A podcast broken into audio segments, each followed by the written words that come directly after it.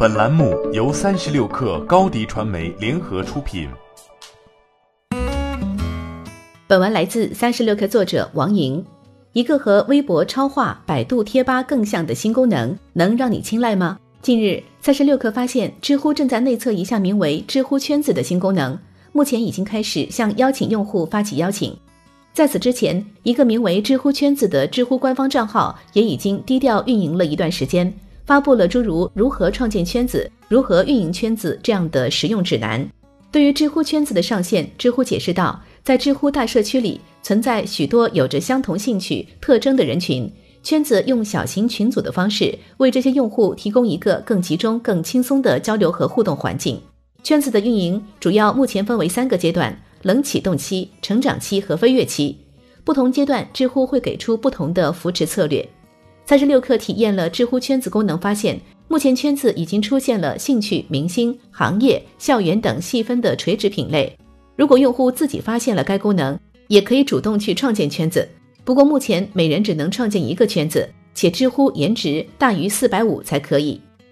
从知乎构建的圈子功能来看，其界面设计和玩法形式在微博超话、百度贴吧、虎扑论坛中都能找到相似的影子。其目的都是将平台上兴趣一致的人聚集在一起，更好的留住用户，延长其使用时间。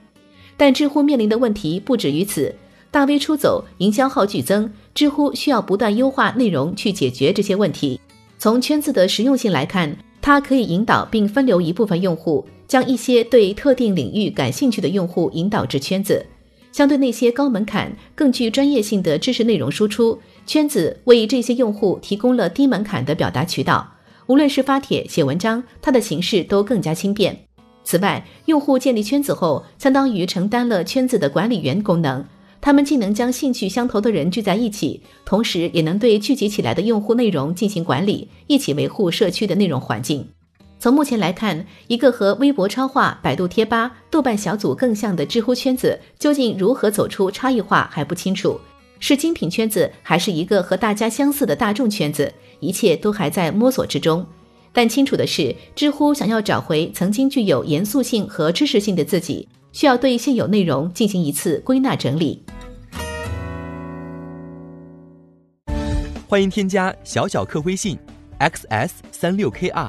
加入克星学院，每周一封独家商业内参，终身学习社群，和大咖聊风口、谈创业，和上万客友交流学习。高迪传媒，我们制造影响力。商务合作，请关注新浪微博高迪传媒。